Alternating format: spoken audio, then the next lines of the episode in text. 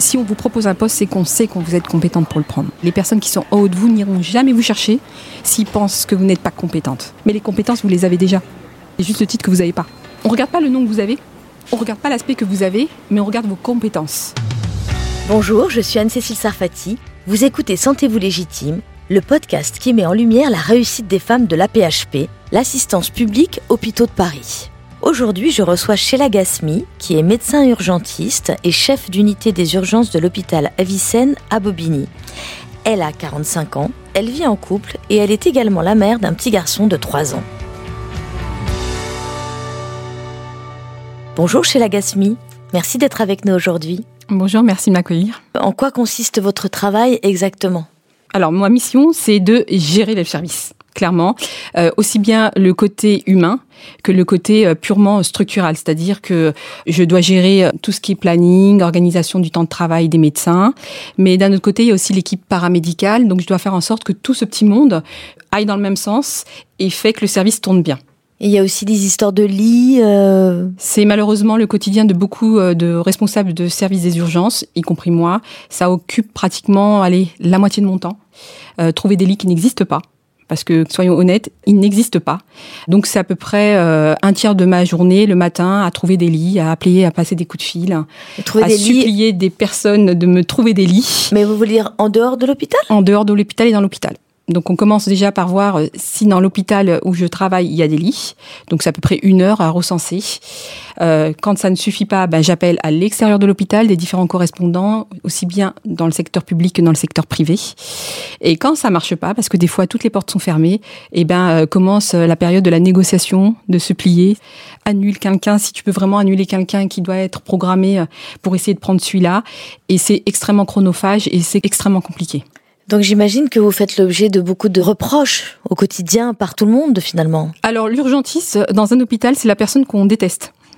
Ah d'accord. Nos collègues, effectivement, nous voient plutôt comme les, euh, les personnes qui vont essayer de leur prendre le peu de lit qu'ils ont. Voilà. Mais euh, j'ai la chance de travailler dans un hôpital qui est à l'échelle humaine, où les gens sont humains, et on arrive toujours à trouver des solutions pour tous les malades de nos urgences et qui sont dans nos brancards. Mais à force de négocier. Mais c'est vraiment parce que c'est un hôpital qui est atypique. Et alors, on pourrait penser, vu ce que vous venez de me dire, que c'est vraiment un boulot super difficile et peut-être parfois euh, un peu ingrat. Qu'est-ce qui vous plaît dans ce travail? Alors effectivement, c'est un boulot extrêmement ingrat parce que, comme je disais à mon patron, au bout de trois semaines, je suis rentrée dans son bureau. Je me rappelle très bien, mais je pense qu'il s'en rappelle aussi.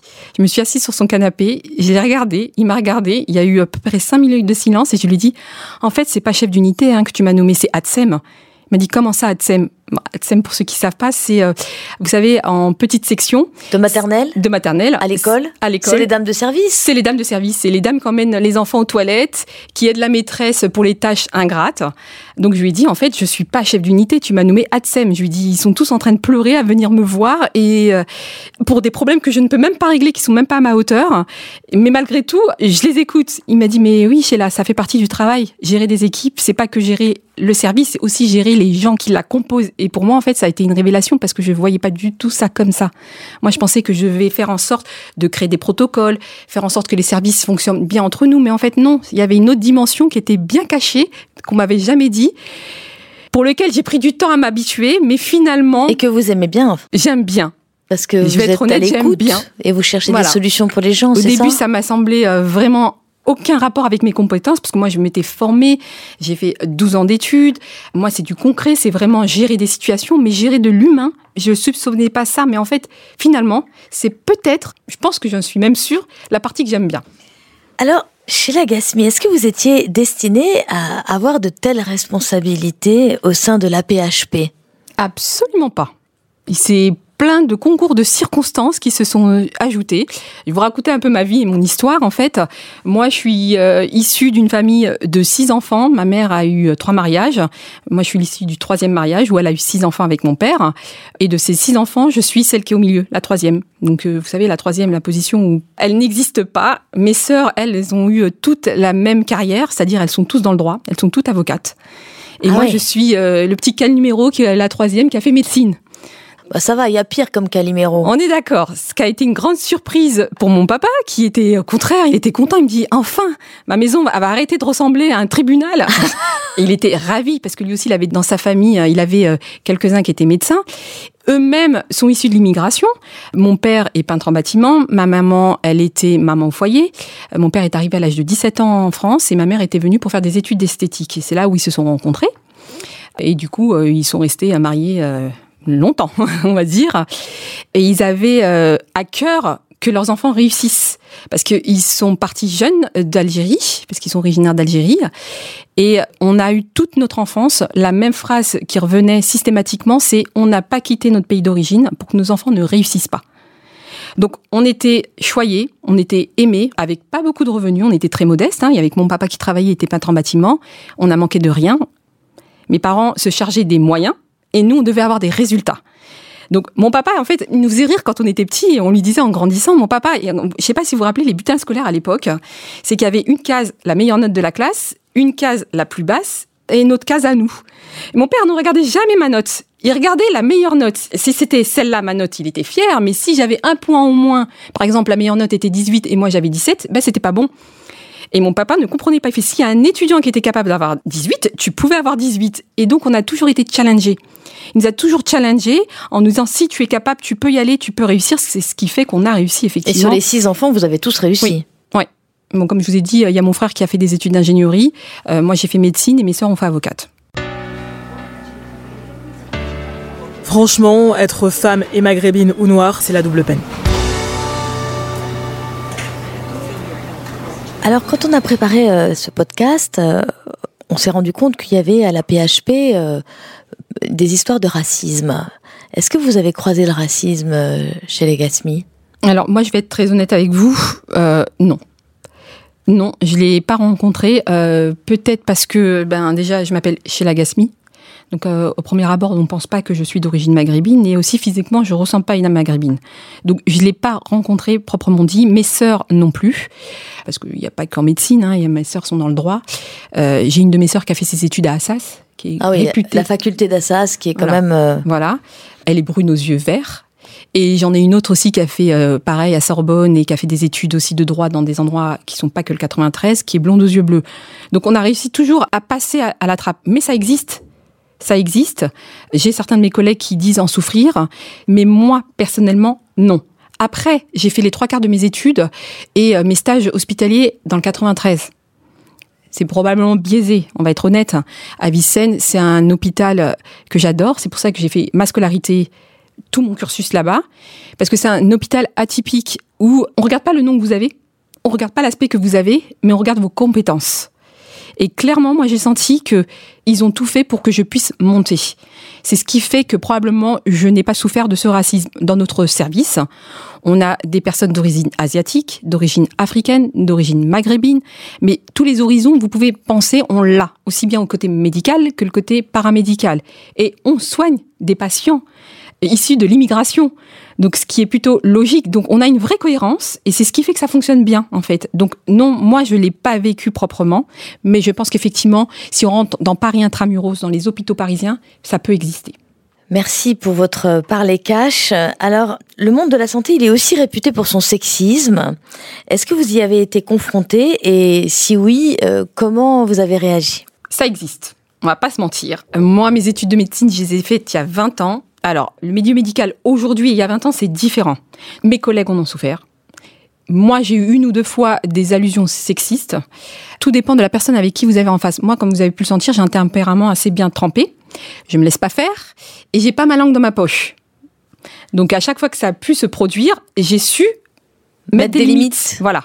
Mais c'est pas donné à tout le monde de faire ça en fait. Il faut un certain courage. Et moi, je sais que j'ai beaucoup de mes collègues qui me disaient mais en fait comment tu fais euh, pour pouvoir arriver à mettre un stop? Et je sais qu'il y en a qui en ont souffert. Ça, c'était il y a 20 ans. Parce que moi, j'ai commencé il y a 20 ans. Mais de nos jours, c'est différent, en fait. Parce que les femmes sont plus sensibilisées, probablement grâce au mouvement MeToo. Elles savent qu'elles peuvent en parler et elles savent surtout qu'elles seront crues. On les croira.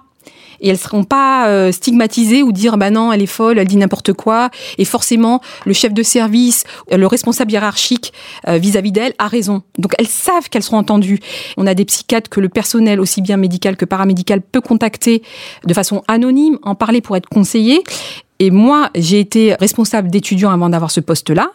La première chose que je faisais, parce que je sais qu'il y a certaines personnes qui n'arrivent pas à en parler, c'est, je disais aux filles, et aussi bien aux garçons, hein, parce que les garçons aussi peuvent être euh, victimes de ce genre de choses. J'étais très cash avec eux, je leur disais, écoutez, si vous arrive ce genre de choses, venez m'en parler. Si vous n'avez pas le courage de faire la déclaration, je m'en occupe il ah vous arrivera rien. Il y a des process, je crois, nouveaux euh, à la PHP. Il y a, il y a une, une cellule violence au travail, je crois, Tout à et, fait. et un référent euh, dans chaque hôpital qui peut recevoir les signalements. Tout à fait, exactement. Nous, on a carrément une commission où il n'y a pas qu'un seul médecin, ils sont plusieurs, dont un psychiatre et un psychologue. Et on peut faire le signalement aussi bien anonyme, si on veut pas le dire, ou aussi bien avec notre identité, et on sera écouté et encadré et aidé dans nos démarches. Alors pendant des années, euh, les médecins justifiaient les blagues sexuelles euh, comme un système de défense face à la mort. Ils se protégeaient de la mort finalement en faisant des blagues à caractère sexuel. Vous, vous travaillez aux urgences, donc j'imagine que vous êtes confronté également à la mort. Alors j'ai jamais adhéré à ce genre de, de propos. Et j'ai jamais accepté ce genre d'excuses en fait qu'on avait. Je vais être honnête avec vous, les salles de garde où effectivement il y avait euh, dans les murs peints euh, plein de choses assez obscènes ou autres. J'ai jamais les fresques. Voilà, ces fresques là. Euh, moi, le jour où ils ont peint tout ça, j'étais très contente parce que j'estime que quand on mange, j'ai pas envie de voir forcément ce genre de choses. Et je ne crois pas que c'est un moyen pour pouvoir décompresser. Je vais vous prendre l'exemple typique. Nous, à Avicenne, aux urgences, parce qu'il faut savoir que nos médecins sont aussi bien attachés aux urgences que au SAMUS Mur. Donc, au SAMUS Mur, c'est l'endroit où on voit quand même les choses les plus horribles. Donc, on peut voir euh, des gens qui se sont défenestrés euh, dans des états lamentables, des morts subies du nourrisson. Les pires choses que vous pouvez imaginer. On n'a jamais eu ce genre de façon de débriefer, de, décompresser. De décompresser. Notre façon de décompresser, elle est très simple. Quand on va au SAMU, notre façon de décompresser, c'est qu'une fois, on en parle, en rentrant de l'intervention. Donc on est toute notre équipe, le conducteur conduit, et on parle de l'intervention, notre vécu, notre façon de voir. Et une fois qu'on arrive à la base, on refait notre camion comme tout le monde. Et surtout, chacun ne va pas de son côté, hein, un à droite, un à gauche, et puis euh, chacun reste de son côté et vit sa vie. Non, on se réunit autour d'un café et on en reparle. Et si moi, médecin, qui est par définition la responsable de toute l'équipe, je décèle chez l'étudiant, chez l'ambulancier ou l'infirmier, le moindre signe que ça va pas, J'en parle à la psychologue du service qui essaye justement de le voir. Mais on débriefe pas comme ça et c'est pareil aux urgences. Aux urgences, on a un rituel que beaucoup de chefs de service ne comprennent pas, hein, des services médicaux euh, et la réa le même principe que nous parce qu'on les croise le matin. C'est qu'on va tous à la cafétéria, l'équipe montante et l'équipe descendante et l'équipe descendante, ben, vide son sac. L'idée, c'est que l'équipe qui a vécu, supporté une garde, ne rentre pas avec ses bagages. Elle vide son sac à l'hôpital. Avant de rentrer à la maison. Voilà, avant de rentrer à la maison.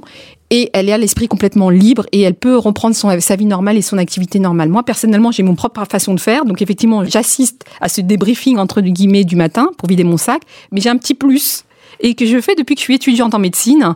C'est que je rentre chez moi, je prends une bonne douche, je regarde les séances de cinéma qui sont à 10h, 11h et je vais tranquillement poser dans un cinéma où il y a personne, il y a que les retraités, on doit être 10 dans la salle, avec un petit café, je regarde mon petit film, je rentre chez moi et là je suis apaisée. Et j'oublie tout ce qui s'est passé la veille. Mais vraiment, hein, j'ai une amnésie des faits qui est euh, fantastique parce que le lendemain matin, on peut m'en parler et je lui dis rappelle-moi cette histoire, j'ai complètement oublié. Et en fait, ça vous fait descendre l'adrénaline de la ah, garde? 100%. Quand j'étais étudiante avant de trouver ce rituel, mais je pouvais me refaire toute la garde, chaque malade, les revisualiser en me disant ça se trouve, il les sortir, il va mourir chez lui. Mais carrément, ça pouvait être obsédant en fait. Ah oui. Et euh, c'est vraiment un bon mécanisme de défense. Et je sais que je suis pas la seule à faire ce genre de truc. Il y en a qui euh, vont directement faire les soldes.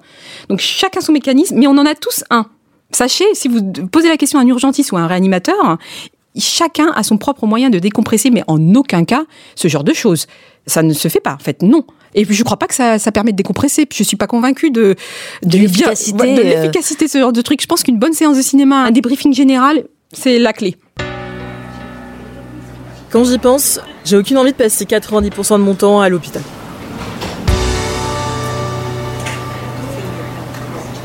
Alors Sheila euh, Gasmi, votre génération de médecins ne comptait pas ses heures au travail. Aujourd'hui, on dit qu'il faut deux médecins pour en remplacer un d'hier. Est-ce que les jeunes ont raison de vouloir mieux concilier vie professionnelle et vie personnelle? Vous avez entièrement raison. Euh, la façon dont on pratiquait la médecine à mon époque et la façon dont on la pratique maintenant, elle est complètement différente. Alors, moi, à mon époque, il fallait me chasser de l'hôpital vraiment après une garde. Mais vraiment, hein, honnêtement. Il était 8h30 du matin, j'avais transmis mes malades, mais j'étais encore là en train de traîner euh, avec ma blouse euh, dans les couloirs des urgences à chercher des malades à soigner. C'était comme ça. Et je rentrais à 16-17 heures après une garde. C'est plus le cas. Mes collègues ne font pas comme ça. Une fois qu'ils ont fini leur garde à 8h30, ils rentrent chez eux. Je pense que c'est eux qui ont raison en fait, au final. Je pense que c'est euh, eux parce qu'ils se préservent, peut-être qu'ils dureront plus longtemps dans la longueur et ils seront moins épuisés parce que on sent que les urgentistes ont une certaine forme de lassitude et très rapidement ils sont écœurés par la profession et ils veulent changer de profession. Si on doit tenir dans la longueur, effectivement, il faut savoir se préserver, chose qu'on ne faisait pas moi à mon époque. Malheureusement, on était euh, dévoués corps et âme à l'hôpital. Moi, euh, avant d'avoir mon fils, j'étais tout le temps là hein, en fait. Hein. Je, il savait très bien, il pouvait m'appeler la nuit, le jour, vacances, pas vacances, je répondais à mon téléphone. Ah oui, vous étiez un peu workaholic. Carrément, oui. Vous avez donc dû faire des sacrifices dans votre vie personnelle? Alors, pas sacrifice, parce que moi, je suis très to-do list. Je suis très organisée et en fait, avant d'avoir mon fils, moi, il n'y avait pas de problème. Hein. Je, je, donnais sans compter à l'hôpital, il n'y avait pas de souci. Je ne me rendais pas compte que c'était euh, extrêmement chronophage et que c'était difficile. C'est en ayant mon fils, je me dis, mais non, mais il ne doit pas en pâtir. Donc j'ai dû m'adapter. Donc euh, je fonctionne beaucoup en to-do list. Mon temps de travail, je l'ai réparti différemment avec un peu de d'administratif que je fais chez moi. Donc ça me permet euh, tous les matins de déposer mon fils à l'école et de le récupérer à 16h45. Tous les jours? Tous les jours. Mais c'est au prix par contre de d'adaptation de, de mon planning. C'est-à-dire je prends toutes les gardes le mardi pour être de repos de garde le mercredi et lui dédier tous mes mercredis à votre Bien fils. que de temps en temps, je réponds au téléphone et il sait très bien que c'est le, le, travail. Il me dit c'est le travail, maman. Bah oui. Donc il sait, il s'est adapté. Il, malheureusement, il s'est adapté à moi en fait, mon fils. Hein, Bon, clairement. malheureusement Il n'y a pas euh, malheureusement. Il voit une mère qui est engagée dans son travail, qui est heureuse dans son travail. Oui, c'est oui, pas forcément oui, malheureusement. Clairement, il sait que ça me plaît parce qu'il voit bien au ton que j'ai au téléphone que je suis pas agacée. Il le sent, il sait très bien. Donc, ce qu'il fait, c'est qu'il prend son jouet, il va dans sa chambre le temps que j'ai terminé la communication et il revient. Donc, du coup, ça me permet d'avoir mes mercredis pour lui. Et à 16h45, ma journée s'arrête pas là. Donc, je m'occupe de mon fils. Et quand il est couché, bah, je reprends mon ordinateur, je réponds à tous mes mails, j'organise la journée du lendemain. Donc, je suis couchée vers euh, minuit, une heure du matin, euh, pour un réveil à 7 heures pour amener mon fils à l'école. Donc, ça demande une organisation. Vous avez une bonne résistance physique quand même. Voyez, comme il dit mon père, euh, j'ai formé des Amazones. Mon père, il nous appelait les Amazones. Vos sœurs et vous? Oui, parce que mes sœurs, elles sont pareilles. Ma grande sœur, elle est libérale, hein, c'est avocate libérale. Donc elle aussi, elle a dû avoir des to-do list. Ma sœur, elle était à toutes les fêtes de l'école, toutes les sorties scolaires, alors qu'elle était avocate libérale. Donc à son compte. Donc euh, pareil, elle avait une organisation du travail, tout était millimétré. Et puis euh, mes petits neveux, maintenant qui sont grands, qui disent, on court après maman c'est eux qui s'adaptent à elle parce que tout est organisé et on est toutes pareilles. Donc mon père, il, il nous disait ça. J'ai fait des Amazones en fait, prête à affronter le monde et il y a rien qui pourra tomber. Il était fier de vous, votre père. Oui.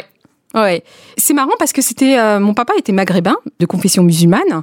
Dans l'inconscient de tout le monde, un maghrébin d'origine musulmane, c'est euh, il veut ses filles à la maison et les marier le plus vite possible. En fait, mon père c'était tout l'opposé.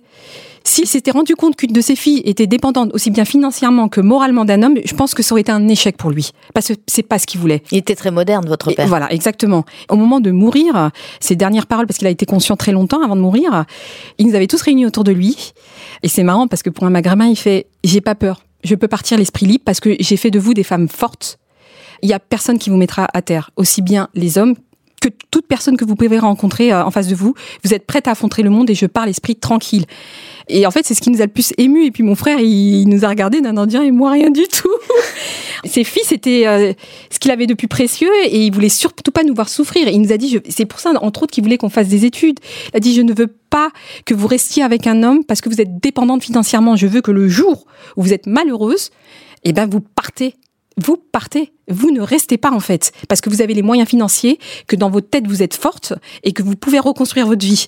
Et c'est toujours été le leitmotiv de moi et de mes sœurs. Hein. Pour lui, c'était important. L'autonomie financière, psychologique de ses filles en fait.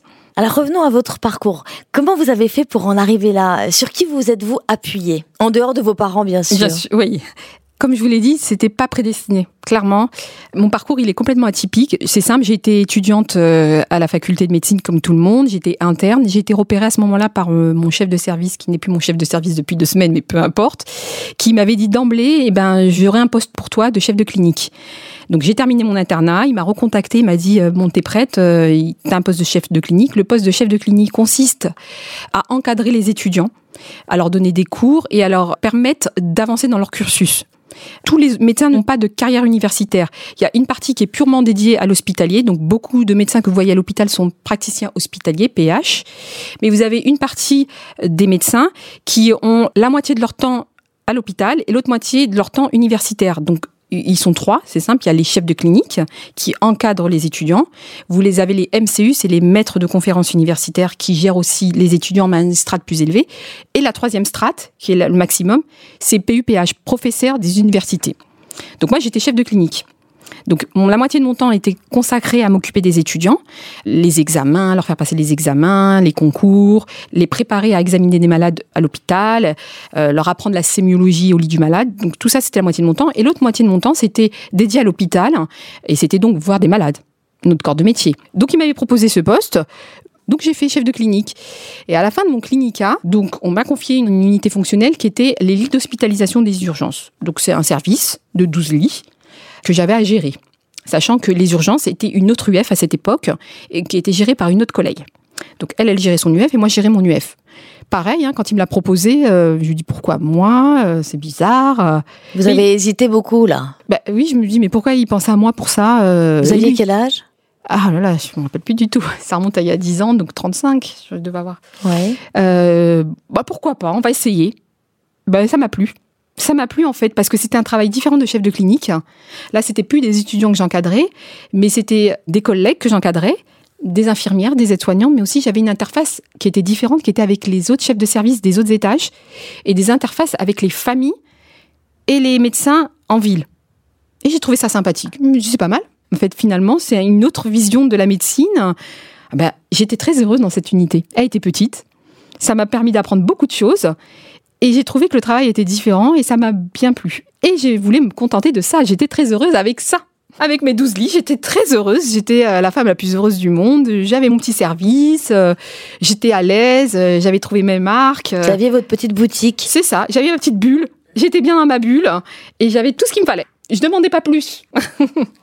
et alors, qu'est-ce qui s'est passé? La collègue qui s'occupait des urgences est partie.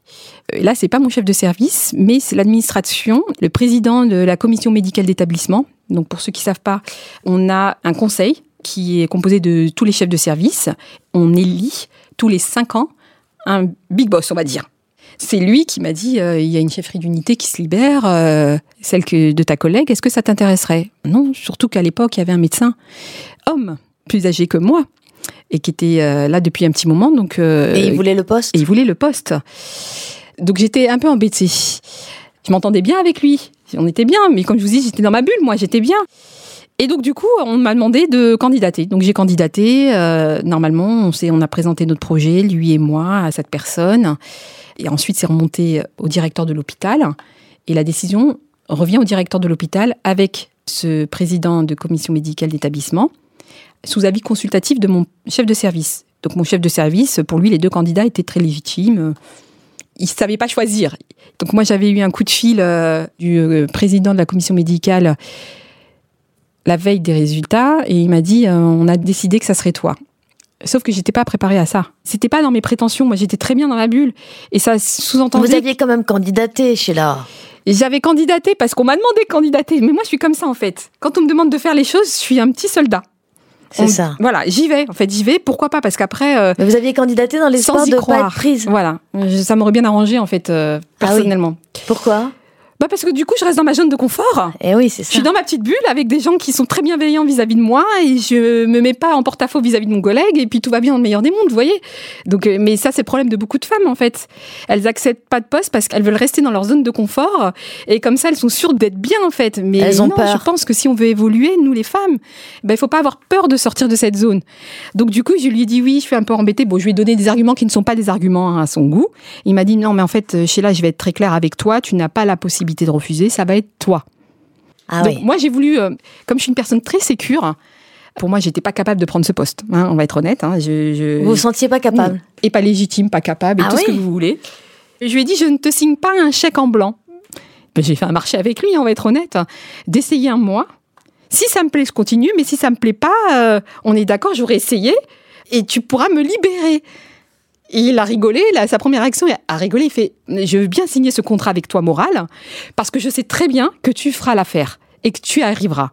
Donc je ne prends aucun risque à signer ce deal avec toi. Donc on est parti sur ça. Donc les premiers mois ont été très durs, je vais pas vous cacher. Ça a été très dur. C'est-à-dire C'est que mon collègue l'a très mal pris. Ah oui. Sincèrement, je le comprends. Il a eu euh, beaucoup de mal à en reparler, moi et lui. Mais finalement, il y a peut-être euh, quelques mois de ça, il m'a dit euh, bah, Je suis très contente que tu l'aies pris, toi, le poste. Ah oui. Ouais. Il a dit fini parce que par c'est- accepter. Oh, ouais. Il m'a dit parce que c'est pas facile ce que tu fais, être appelé euh, à n'importe quelle heure. Moi, j'aurais pas accepté ça.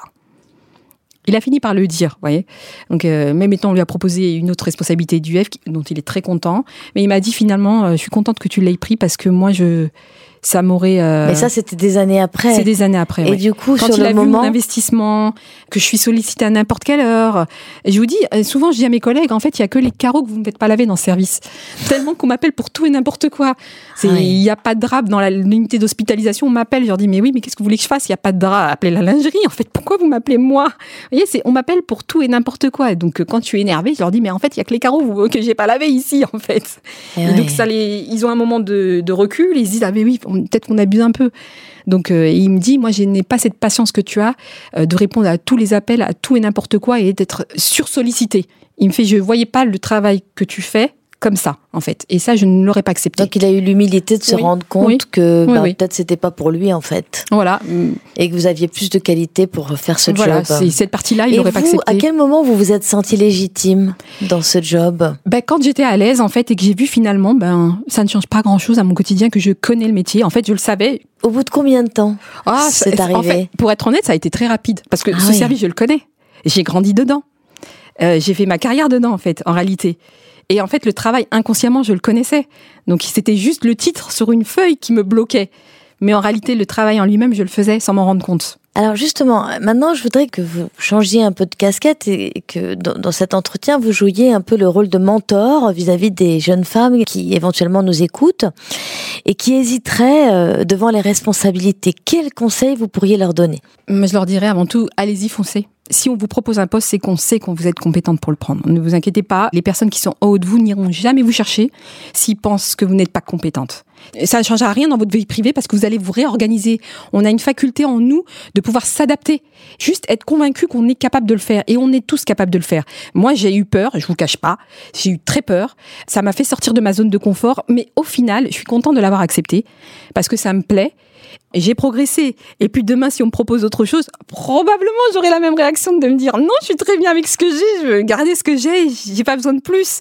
C'est humain en fait de s'autoprotéger. Voilà, on, on s'autoprotège. Tant qu'on n'a pas essayé, on ne sait pas si on sait faire le job ou pas. Voilà, exactement. Au pire, faites comme moi le contrat euh, qui est un contrat moral. J'essaye et si ça va pas, euh, je rends le poste. Mais en fait, ça ira. Donc euh, la personne qui vous l'a proposé acceptera ce contrat parce qu'elle saura très bien au fond d'elle-même que vous êtes entièrement capable. Et soi-même, en fait, les compétences, elles progressent en fait aussi Bien avec sûr, on l'expérience. apprend, on apprend parce qu'il y a plein de trucs que je ne connaissais pas, mais j'ai appris. On a une faculté euh, extraordinaire d'apprendre. Il faut vous dire que c'est quand même le travail que vous faites tous les jours, et ou si c'est la personne en haut de vous qui le fait, vous l'avez vu pendant des années le faire, donc vous l'avez appris sans vous en rendre compte. C'est ça. faut juste vous donner le titre, c'est tout. C'est juste un titre, voilà. Mais les compétences, vous les avez déjà. C'est juste le titre que vous n'avez pas. Est-ce que vous auriez un dernier conseil à ajouter? Oui, je voudrais qu'on parle un peu plus du racisme et des personnes issues de l'immigration. Des gens comme moi, c'est pas rare, il y en a beaucoup. Mais c'est une minorité euh, silencieuse. On n'en parle pas assez. Moi, dans mon entourage, j'ai beaucoup de personnes issues de l'immigration qui ont réussi. Ces gens-là, on n'en parle jamais. C'est des gens qui restent dans l'ombre et on préfère médiatiser plutôt euh, les personnes issues de l'immigration qui n'ont pas réussi, les personnes qu'on essaye de stigmatiser. J'ai réussi effectivement à force de travail. Tout le monde est capable de ça en fait. Il faut juste en croire en soi, croire en ses compétences et travailler dur. Parce que si vous êtes bon, si vous êtes compétent, si vous avez les diplômes et si vous avez suivi le parcours que vous vouliez, je ne crois pas et je ne veux pas croire que vous ne réussirez pas. Merci beaucoup, Sheila Gasmi. Merci à vous. Merci d'avoir écouté Sentez-vous légitime et rendez-vous dans un prochain épisode avec une autre femme formidable.